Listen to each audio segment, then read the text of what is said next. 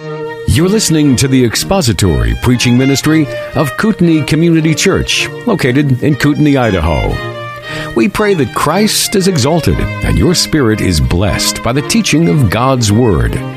For more information about Kootenai Church, please visit us online at kootenaichurch.org.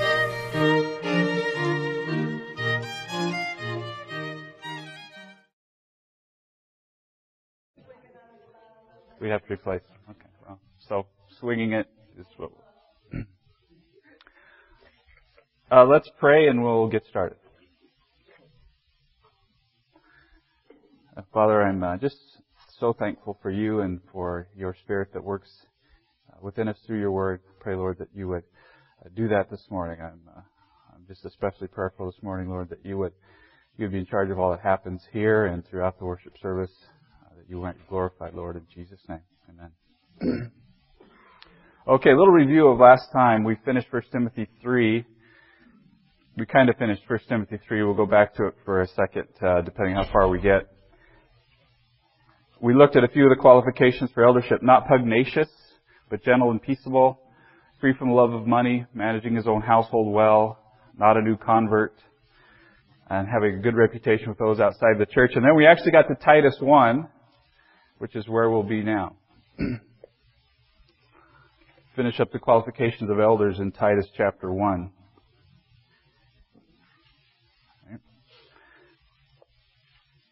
Titus 1. Uh, we got kind of got started on it. Um, if you turn to verse 6, well, let's start with verse 5. For this reason I left you in Crete, that you would set in order what remains, and appoint elders in every city as I directed you. Namely, if any man is above reproach, the husband of one wife, having children who believe, not accused of dissipation or rebellion. For the overseer must be above reproach as God's steward, not self-willed, not quick-tempered, not addicted to wine, not pugnacious, not fond of sordid gain, but hospitable, loving what is good, sensible, just, devout, self-controlled, holding fast the faithful word which is in accordance with the teaching, so that he will be able both to exhort in sound doctrine and to refute those who contradict. and we kind of got started with that last time. Uh, for, got through the first part of verse. Actually, we got through verse six about having children who believe. And what do we kind of conclude about that? There, there are two, uh, kind of two ways to translate that. One version has the translation having faithful children, and others have having children who believe, and we talked about that word a little bit. Where do you come down on that? Does the elder have to have children who are believers?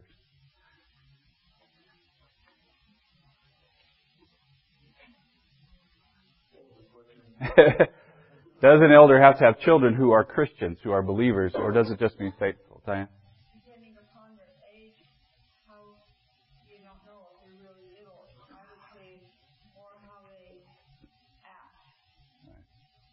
Right, isn't that we, we can't directly observe their spiritual condition, but they have to act in a way that would lead us to believe that they are in fact believers. They are in fact Christians.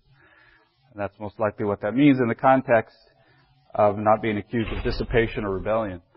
Wouldn't it be rebellion for an elder's child to turn from the faith? Would in fact be rebellion, wouldn't it? so I don't think there's an escape from this. Now, sorry. I think this is exactly intended to, to refer to adult children, where it says not accused of dissipation or rebellion. It's going to be hard to accuse a child of dissipation right? Of that sort of sinful lifestyle. So I think this is a, in regard to adult children. If they're small children, you kind of go back to 1 Timothy, where they have to be under control with all dignity. Okay?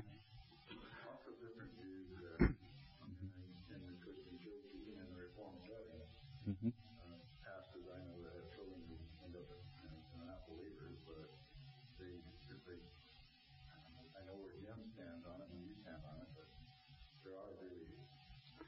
Yeah, it, and it, it, I think it, it derives from a couple of things that there is disagreement over. One is the use of that word that we talked about last time. It's often just translated trustworthy or faithful. It's not unreasonable to translate the word trustworthy or faithful here rather than children who believe or believing children. It's not unreasonable, but it doesn't seem to fit the context. Right? The other issue is for those that are, you know, have a proper perspective on divine sovereignty, sovereignty of God and election, they say, well, that's not fair. We have, I have no control over my children's salvation. That's a sovereign act of God. So how can I be held responsible for that? then you actually don't have the proper view of divine sovereignty and election, do you? Yes, God is sovereign in election, and yes, you are responsible for your salvation. Right? Not for your salvation, take that back. Responsibility for your belief, right? You're responsible for that. God holds you responsible for unbelief. Right? So it's not inappropriate to think that he would hold a man responsible for his children's unbelief. There's some evidence there that the man was not a faithful steward of the gospel. He didn't necessarily share the gospel effectively with his children. There's some evidence there. Now, what if the children have this period where they seem to rebel and they, they go off in dissipation or rebellion, and then they come back and they seem to be living as believers? Well, the man is then qualified. Right? There's now evidence of his faithful stewardship of the gospel. I think he's, uh, yeah, temporarily disqualified. I do. If he does step down, the way I feel, it causes gossip amongst the congregation. You're seeing that if the pastor's children are acting out, it, it just causes confusion, I think. He hasn't managed his own household well. Um, I've never really had a strong opinion in either direction because I was never really sure how um, God spoke in that. But that makes a lot of sense because how can you work with others, bring them to the Lord if you can't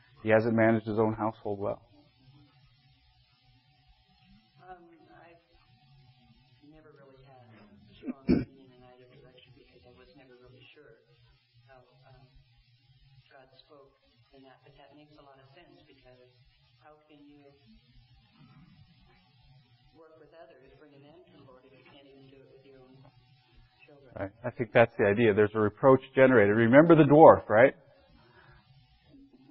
Being a dwarf is not the dwarf's fault. He didn't do anything wrong that made him a dwarf, but yet he was disqualified from the priesthood because he had to be an example. It's the same thing here. The man has to be an example, and even if through no fault of his own, there is this reproach generated, it's there. Okay? Let me give you an example that might make this a little clearer.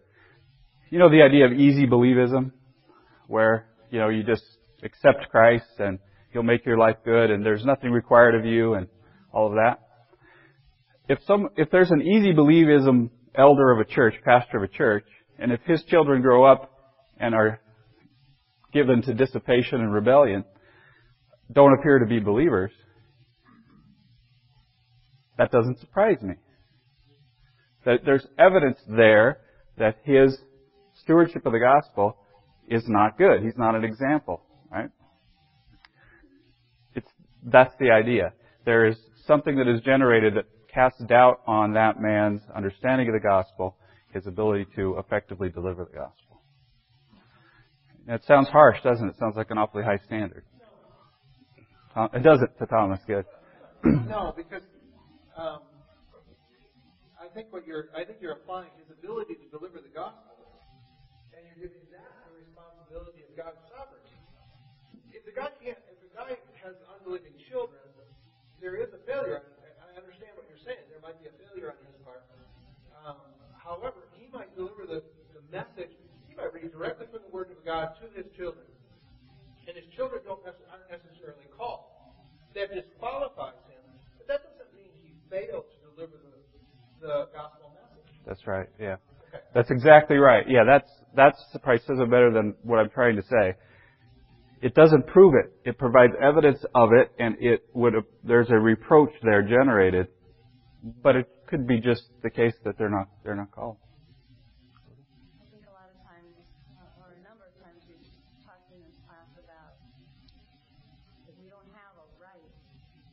God gives and God takes away. Mhm. Blessed be the name of the Lord. Yeah. Um, Yeah, eldership is not a right. It's also not a privilege. Remember, it's a calling, and it's it's subject to the Holy Spirit, to the to the will of God. Okay. I put on this next topic to skip it, so I'm going to basically skip it because we'll have more to say about it probably next week. But think about this for a second. If if the Scripture has something to say about a man's children, shouldn't it have something to say about a man's wife.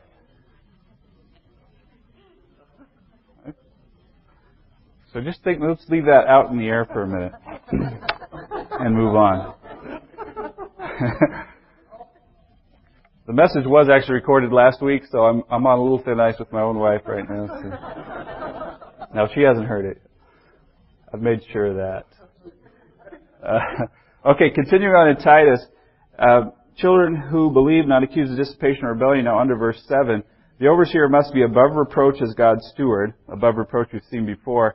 God's steward we've actually seen before. Do you remember when we had that same idea of stewardship? The part of the elder?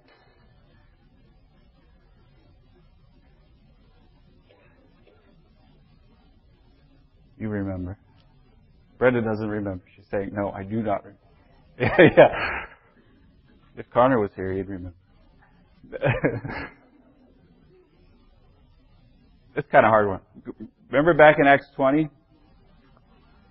Right? Shepherd the church of God, which he purchased with his own blood. Remember that? The church is the church of God. He purchased it with his own blood. The church does not belong to any man. All right? This man is a steward over what belongs to God and was bought at a high price. Man has to remember that. Not self-willed is the next one. This is a kind of a, an interesting uh, phrase. It's only used one other time in the Bible, in the New Testament. Turn to 2 Peter 2. This will help you understand the view of self-willed. 2 Peter 2, the only other use of this. Let's just say it's not positive. The idea of being self-willed is not good. 2 Peter chapter 2 verses 9 through 14 says, Then the Lord knows how to rescue the godly from temptation and to keep the unrighteous under punishment for the day of judgment. This is 2 Peter 2 and read verses 9 through 14. And especially those who indulge the flesh in its corrupt desires and despise authority, daring, self-willed, they do not tremble when they revile angelic majesties, whereas angels who are greater in might and power do not bring a reviling judgment against them before the Lord. But these, like unreasoning animals, born as creatures of instinct to be captured and killed, reviling where they have no knowledge, will in the destruction of these, of those creatures also be destroyed, suffering wrong as the wages of doing wrong. They count it a pleasure to revel in the daytime, their stains and blemishes, reveling in their deceptions as they carouse with you, having eyes full of adultery that never cease from sin, enticing unstable souls, having a heart trained in greed, accursed children, and on and on. That's the only other use of self-will. Right? So you get the idea from that? Self-willed is a good way to say it. it's my will. I'm not constrained by what, what I do to you. I'm not constrained by what the Lord says. I'm about what it is that I want to do, and that's what I'm going to do. I think it's great that that's included in the list of qualifications for elders. If we biblically, if we recognize elders in a biblical way, it's men who rise up from the congregation. Right? That seems to be the biblical pattern here. So it would be men that we recognize and say, that man looks like he's serving the functions of an elder. If we're not careful, we can look for men who are secular leaders, right? right? And you don't necessarily get to be a leader in the secular world by being humble. Right? So it's very tempting sometimes to say, you know, that guy is, he is the president of whatever company. He might make a good leader for this church.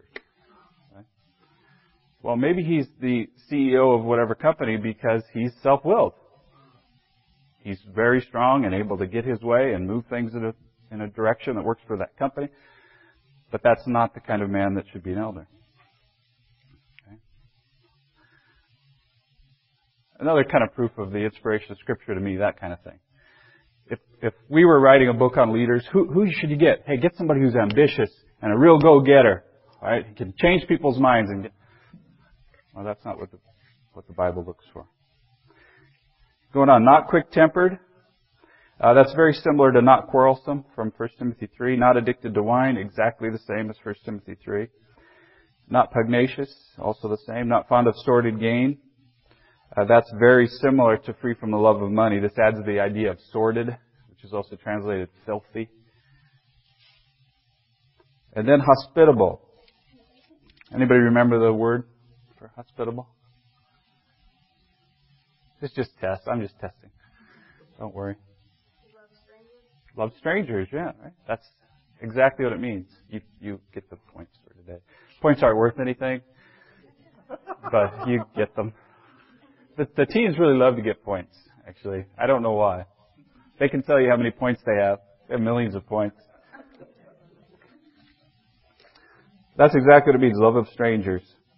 Uh, exactly the same as in 1 Timothy 3. Loving what is good. Now this is different. It's not in the, the list in 1 Timothy 3.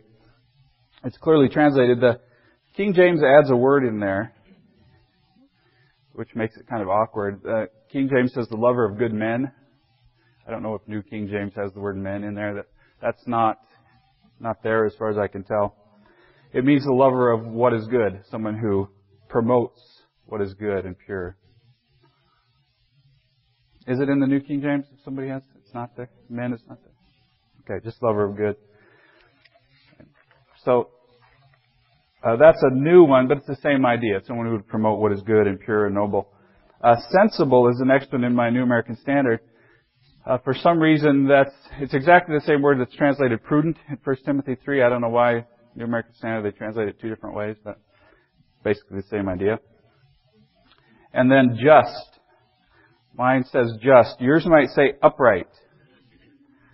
This is an interesting word. Very, very, very common word. It's translated proper, right, correct, upright, um, just, fair, all those different ways, depending on the context. It's a terrific word. So the question is, to me, one question was, well, it does it mean just righteous or upright, or does it mean just? Because when I say just, I think of fair or equitable, right? So which is it here? And then I thought more about it. You know, it really doesn't matter, right? It's got to be all of those things. I, I was thinking it probably means just because remember these are more specific qualifications under the heading of being above reproach. Uh, well, so this is probably more specific than upright because that's similar to above reproach. But the next word is translated devout or holy, and that's a very general term, so I can't say that for sure. Let's say it means just. Of course, an elder needs to be to be equitable among people. I don't even like to use the word fair because, as we've talked about before, that's kind of childish. But just, right? I can't, if, if, if an elder hears a dispute between people, he can't have an idea that, well, you know, I like this person, I go to lunch with this person. Eh, I care for this person, they've rubbed me the wrong way. So, you're right, you're wrong. Right? They have to, they can't be partial in that way.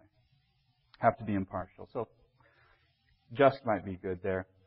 Um, I want to keep going to the next one with that the notion of upright in mind. Go to the next one. Mine again translates devout, and yours might translate it holy. Okay, this is really a cool word. Okay, get this one. Turn to Revelation 15:4 for a second, and then tell me how we're going to connect these up. Revelation 15:4.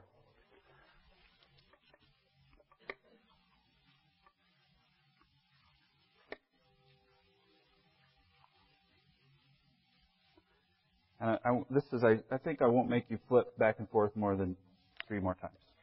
Revelation 15:4 says, "Who will not fear, O Lord, and glorify your name? For you alone are holy." That's the same word. Yeah.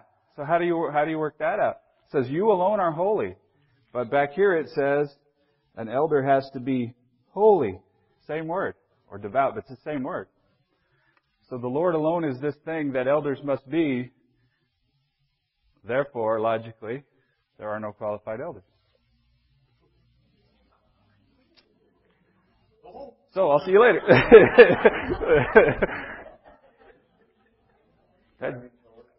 huh? Exactly, right? Really, it's striving towards, it's submitted toward God's, completely submitted to His Word.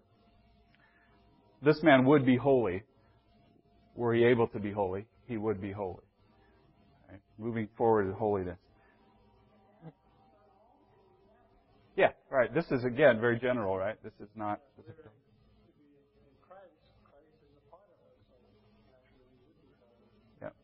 Taking on the holiness of Christ. Huh?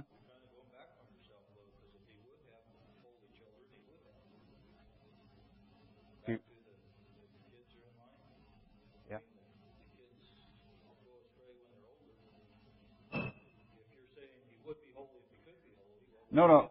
Yeah, I want to be clear on that. I'm not saying that what that we ought to take all these words to mean, well, he wants to be all these things. But this particular word does not mean that he has achieved perfect holiness. And we know that from our the- we know that from the rest of Scripture.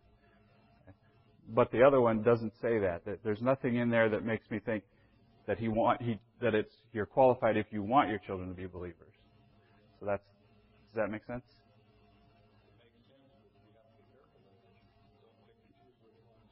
Right. Yeah, you can't pick and choose any of these, right? These are qualifications. Okay. So the man has to be holy, not in the sense that God is holy. We know that from Scripture because then no man would be qualified. Right? This might clear this up a little bit too. I said I'd make you flip three more times. Here's one of them. First Thessalonians. And all the T's are conveniently together, so if you're in Titus, it's just a couple flips to First Thessalonians. First Thessalonians chapter 2.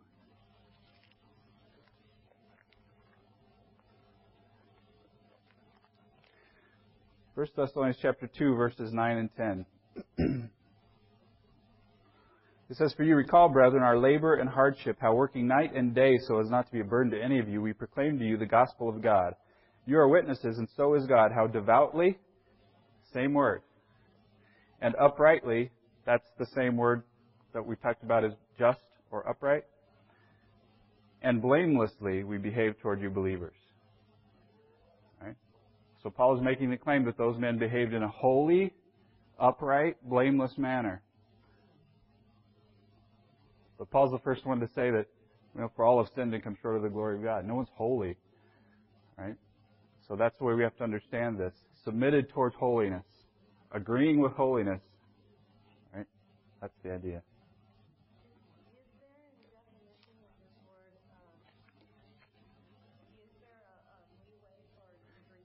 Yeah, there's two words that are translated holy. The most common one that, clear, that clearly refers to the holiness of God is not this one. This is a little bit different and, and could mean de- devout in that sense of being submitted to that which is holy, committed and zealous about it, moving towards it. We're also called to be holy as Christ is holy. Yeah. So that's a high attainment. Yep. So we're called to do that. Yeah, very high standard. Okay. All right, self-controlled. Uh, we kind of had that one back in 1 Timothy 3. And then it goes on to a kind of a description here that I want to take a second on. It says, hold, this is verse 9, Titus 1 9. Holding fast the faithful word, which is in accordance with the teaching. So You'll be able to both to exhort in sound doctrine and refute those who contradict. We talked about being able to teach. Uh, this is talking about clinging to the word, so that someone may know what is the, what is sound doctrine, be able to teach it and refute those who contradict it. Um, I don't remember. What did Obama say? People cling to guns and what? Guns and religion, I guess. This isn't what we're talking about. Maybe that's different. But we are to cling to. I didn't. You can't be political, so I. Cling to the. You're supposed to cling to the word, right? That's what that's what Scripture teaches all of us, and that's what it, that's what it's talking about. Holding fast to, clinging to the word. Right? The word is true in everything that it says, so we cling to it. That's where we get truth. And the word sound is the word that we get the word hygiene from. It means healthy and wholesome. So it's healthy and wholesome doctrine. No, no illness, sickness in it. It's, it's right doctrine. It's good doctrine. Right? And as we talked about before, that man has to be able to teach that and has to be able to refute false teaching. Okay. So that's the list of qualifications, 1 Timothy and in Titus. The list of qualifications for elders. Uh, we're kind of done with that. There's a couple of questions that I want to ask you about qualification. Okay, now given these lists that we've looked through and tried to understand, one of the questions that we started off with was, do elders have to have a formal education in theology? Do they have to have a seminary degree or a Bible school degree? What about that? What are the qualifications related to that to that notion? Has to be able to teach, so he's got to know something, right? Needs, needs to be one who studies the Word, knows the Word. Right? Maybe other things help illuminate. Other qualifications are related to that.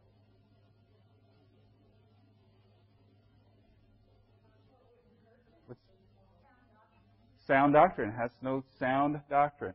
Right? What did you say, Bonnie?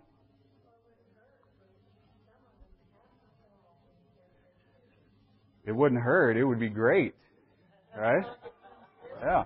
Yeah, it is, but it is not listed. Right.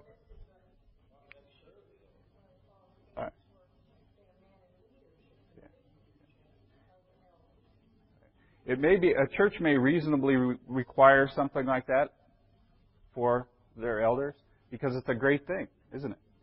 It's, it's going to, it's going to, in some sense, if you're careful about it, certify many of the other qualifications of elders, right? It's kind of a shortcut in a way. We're going to look at examination of elders, though. Biblically, we as a church are responsible for examining, testing, and trying elders before they're before they're elders. So we can't say, well, he's got a degree from the master seminary. Let's bring him in. I think biblically, you have to test and try such a man. He might have a degree, but he may not have many of the other qualifications unrelated to that. It's certainly a good idea, but you go through the list of qualifications, it doesn't say it.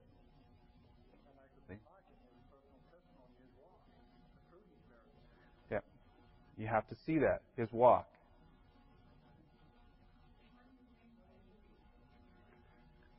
I don't know, what did I say? we as a church, I think we, everybody who's a, who's a, I guess part of the church family has a responsibility to kind of certify that there is no, repro- even people outside the church might bring a reproach against a man. We, we saw that last time. Right? Now, maybe it's primarily responsibility of the church elders, and we'll see this in, in examination, to, to recognize a man, to, to, to, you know, to do some uh, interviewing, make sure that his theology is in order. Um, but as far as the qualifications of eldership, we all bear some responsibility there. So we can't just say, "Oh, sounds like a good idea. Let's let's make this man an elder." Doug?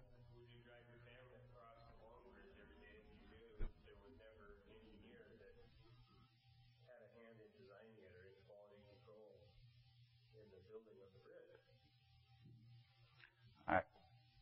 Well, to answer the question, yeah, because I probably do that, but but I get your point, right? Yeah, I wouldn't want to. I wouldn't want somebody operating. Uh, On, how, explain that to me before I take it wrong.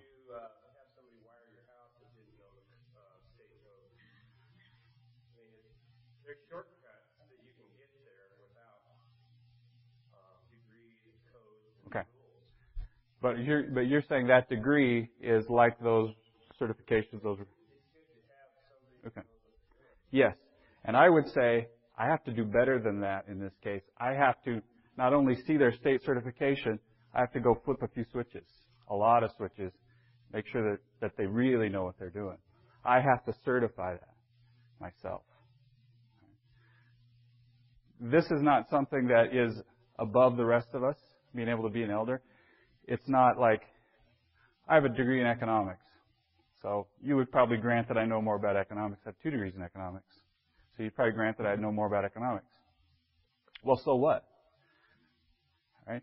You can't certify, if I start talking about economics, you can't certify that I'm an idiot or that I know what I'm talking about. You can't. But if somebody's up here teaching you from the Word, you better be able to certify that. You have to. You have to, you know, that doesn't, doesn't sound right. You have to be able to certify the man's life. You know, I saw him beating up a guy on the corner the other day. you know, whatever. You, you have to, that's our responsibility. So to me, it goes beyond the certification. A certification is a nice thing. It's something of a shortcut for information. Right? It tells us that, well, it's, it's pretty likely that he knows what he's talking about. But it's no substitute for examination and testing. Now, it's definitely a good thing. Does that make sense? Okay, now somebody asked me this question afterwards, and I didn't ask them if I could share their name, so I won't, but it was a great question. Uh, somebody said, "What about an obese pastor?" And so quickly I went. well, uh, theoretically, uh, but it's a good question, isn't it? What about an obese pastor? Thanks, Lee. you know, because it shows uh,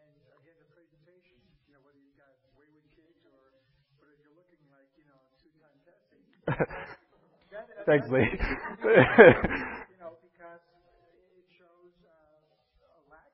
yeah.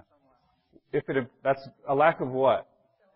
Self-control. Right. So if we look at them and say, you know, that that's, there's evidence there of a lack of self-control, that may be right, right? That might be something that you want to approach approach with and say, you know, it looks like maybe you lack self-control in your in your in your diet, right? Maybe there is a temporary, dis- or maybe it's something that the man has to kind of be aware of and say, okay, I need to, I have self-control. I just haven't exercised in this area. I'll exercise it. Something like that, right? But we can't compromise on the qualifications.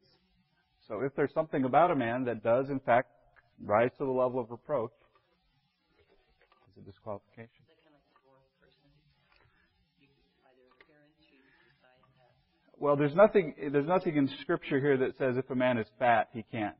But if he's if he's not self-control, and men can be men can be obese. I guess is a better way to say that than for other reasons. You know, more or less, maybe they they don't eat an unreasonable amount or whatever. So you have to be careful about that.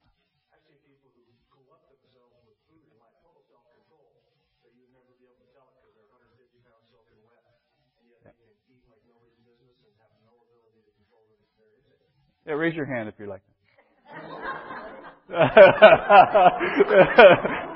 yeah, I believe you. yeah. I don't working with teens. The people that can eat the most are skinny little teenage girls, twelve-year-old girls. They can eat you under the table. Uh, anyway, that, that's a good question because it kind of it brings in the whole general idea of qualification. You know, if we really go through all these qualifications, I mean, I'll raise my hand on someone and say, you know, I, I just today I'm not sure that's me. Right? Or I'll give you an example, because Jess isn't here. Uh, let's say somebody, let's say that Jess, let's say Mitch says that Jess was driving 105 miles an hour on Blacktail Road. Okay. Now, first of all, we'll, we'll get we'll get to looking at accusations against elders in a minute, but let's say that it's verified it's coming from Mitch. Okay. Is he disqualified? He was he was in control. I mean, you were driving Blacktail Road, you go 105. That's good. That's pretty good control. Okay. I see. What, you know, it's he's not he's not what? Sorry, Ron. Oh, 105. I don't want to. I don't want to. yeah, why was he driving 105? Was Marsha bleeding in the back seat, you know, and having to get to the hospital? Yeah, when we get to accusation. But let's say that it's it's verified he was just breaking the law. He was going 105. And I use this because anybody knows yes, that's ridiculous, right? Okay. Um, this might fall under the matter of, of discipline, um, maybe for a time, he's out of his mind. to discipline and, and work through yeah. For the recording, Rhoda said you were out of your mind. It wasn't me. Um, just for, that's for the tape. Um, yeah, right. It could be, right? It, it, it could be. Now, what if he's, what if, what's the speed limit on Blacktail? 45, 35? Yeah, Marcia doesn't know. Okay. what is it? 35. Let's say that you're going 45 on the 35 mile per hour speed limit road. Ooh. Now we're all going. hmm. Right. Right. Right. You see, it's not a hard, fast thing. We have to decide what has in our minds generated a reproach. Right? What is it? Is it? Is he no longer above reproach because of Alistair Begg? Anybody listen to Alistair Begg on the radio? What a great preacher, right? He did a message on eldership, and he said he had a someone. Uh, he he told a story about he had gotten a speeding ticket. Yeah, got a speeding ticket. We're trying to avoid a speeding ticket because he'd been speeding. And sorry, Mitch. And he went through a way you shouldn't go, and he told this story, and he thought it was kind of humorous, and it made a point that he was trying to make. He got a letter afterwards telling him that he was a bad pastor, and that he, for one, he shouldn't be breaking the law because that's a reproach, and he shouldn't think that it's funny to break the law because that's also a reproach, and it means not a serious man, and all that. And he just left it open, and he didn't step down, but he just left it open. So where's the reproach? You know, it's going, 45 is not a re- reproach, it's 52. You see, we can get kind of, but we have to make those sorts of judgments, don't we? See,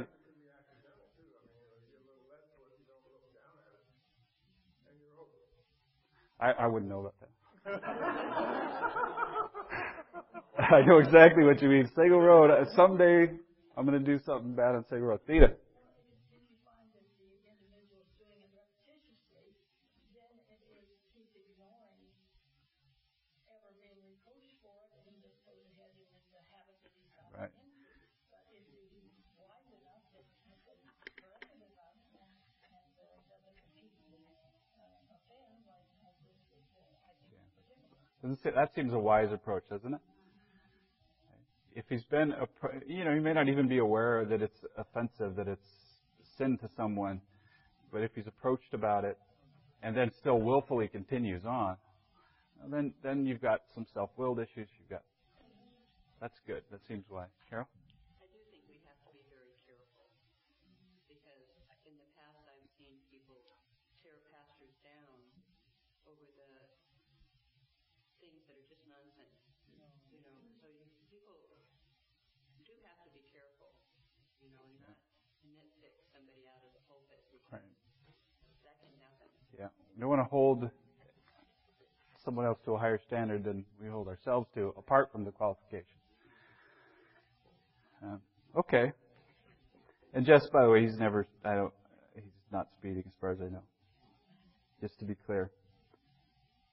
Okay. yeah, yeah. when you guys were well, when you guys were racing, right? Uh, okay, I said we go back to 1 Timothy 3 for a second, and we will. This will just be quick because we kind of touched on this already. Uh, back to 1 Timothy 3, and this will this is kind of good. We, we can end with this, this will work out well with timing. 1 Timothy 3, verse 10 is what we're going to look at. Now, verse 10 is in a, a body, a little passage that goes between verses 8 and 13, and your Bible, so all Bibles have headings now. Your headings on verses 8 through 13 say something like what? Qualifications of deacons. I'm not jumping in and talking about deacons yet. There's one verse in there that seems to me to apply to elders and deacons. We will look at deacons, but verse 10 is that verse. These men must also first be tested. 1 Timothy 3:10. These men must also first be tested, then let them serve as deacons if they're beyond reproach. Now, mine says these men must also first be tested. If you have NIV, yours does not have the word also in it. Uh, King James, I don't believe, has the word also in it either. Does it? Okay. So, the contention is that that word also implies elders. So both elders and deacons must be tested. Um, I, I looked at. I can't. I can't say that the word also belongs there. It could just mean and they must also be tested, or they must also be tested. It could. It could mean either. But again, it kind of doesn't matter, does it? I mean, if if deacons are to be tested, well, sure, elders are to be tested. It it applies. If we've just given you this long list of qualifications, there has to be testing. We have to know that they are that they meet these qualifications. Can't just give you these qualifications and then you go, okay, well, never mentioned before. Sure. Know, how am I going to know? Are you self-willed? No. Okay. But that's not going to really. We have to test. We have to try. Um, the word there that is translated uh, testing or proving in King James is used again quite often. it, it means to analyze for fitness, to, to make sure that it meets the, the requirements that it's going to be used for. It's used in a, a parable as trying out some new oxen. A guy gets some new oxen and he wanted to test them, wanted to try them, try them out. He wanted to make sure the oxen could pull plow or whatever he's going to do with the oxen. He's got to make sure that they're that they work. It's also used. It's the word that's used of examining our, ourselves before we take communion. It's the same examining, analyzing us for fitness to take the elements. So that's the idea. We're to analyze elders and also deacons, make sure that they fit, make sure that they are qualified. Right? So that's where this idea of, okay, well, we're going to candidate a guy who's going to come in and preach two messages, and he's got the right degrees and the right background. That's not sufficient testing, is it?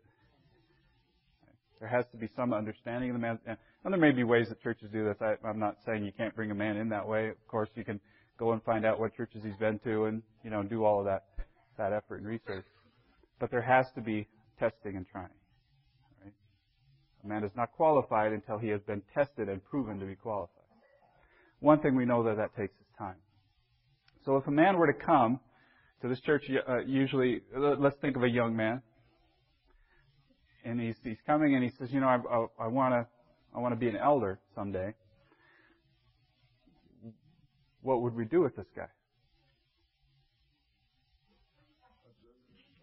Say what? Yeah. yeah, please, let's not do that. Yeah, observe him. That's all. Yeah. What were you going to say? Well, my thought was that if he feels he'd like being elder, then he'd be wanting to teach, wanting to, you know, do the things that an elder would ultimately do. Right. To be observed. Yeah, he'd want to teach, or we'd observe him in that.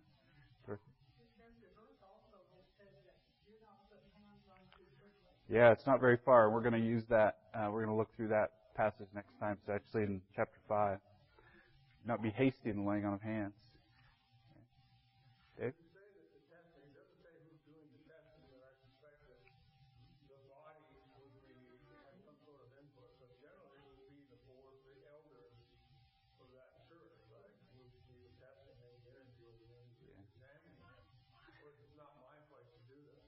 There's there's different there's kind of different layers of this.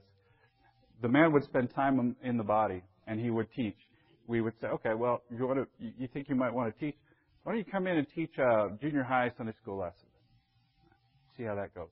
Why don't you teach an Awana council time message? Why don't you be an Awana book leader? Let's see how you do with sharing with kids. See how you do with that. Um, that's get the teaching part of it. And, and if we get to the point where we say, you know, it looks like he is serving in the functions of an elder, we would, and all during this time also, but we would probably have some more formal time where we went through and talked with him about theology. And, and I'm not just saying that we'd have to agree on the gospel. We have to agree on much more than the gospel. Right? We have to agree on other aspects besides just the gospel. Of course, we have to agree on the gospel. Um, for instance, if we had an Arminian elder, I don't think a man who wanted to be an elder who was Arminian in his theology. I don't think that would work. Now, oh, wait a second. Talking to Ron. Wife's not feeling. Okay. Okay, so there'd be that sort of test. So maybe there's levels, but but the church is still responsible for saying, um, you know, this guy's got this issue going on. I worked with this guy and this is kind of how he is at work, or things like that. Okay? Or do you know that his wife is this or that? Those sorts of things. Yeah, Doug?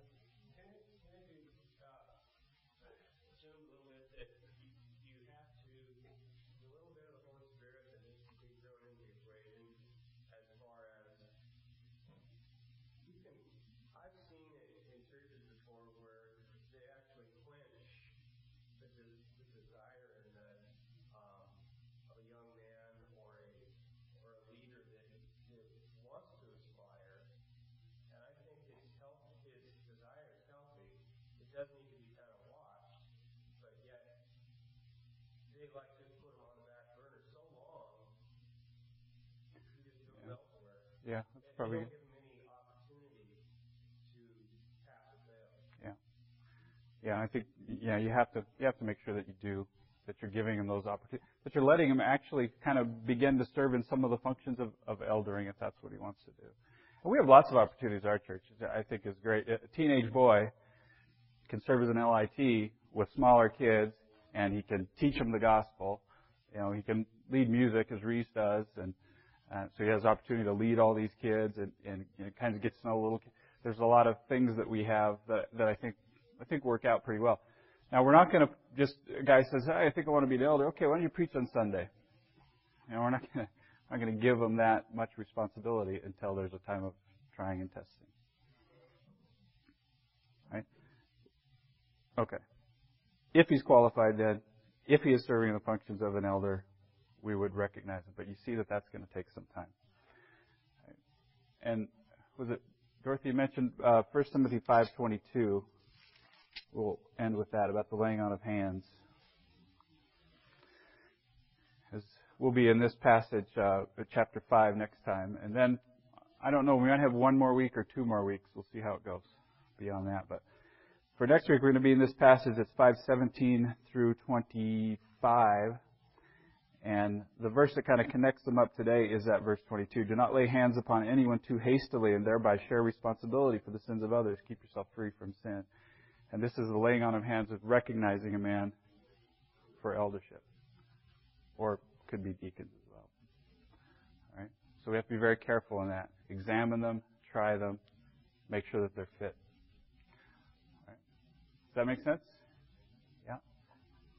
Drew, does that make sense to you? Figure if I got you.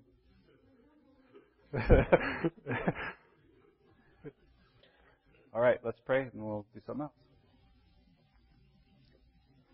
Father, we are again thankful for your word. Uh, we are thankful for the, the clarity of it. And thankful too that there's some things that we have to struggle through in our in our humanness. And uh, Lord, I just pray that we uh, we would rely on on your word, on the ministry of the Holy Spirit through the word, that we would understand these things rightly, and that we would uh, work them out practically according to your your perfect logic from your word. I pray, Lord, as we go into our worship service, that we would be truly reverent and that everything that we do would be for your honor, your glory. In Jesus' name.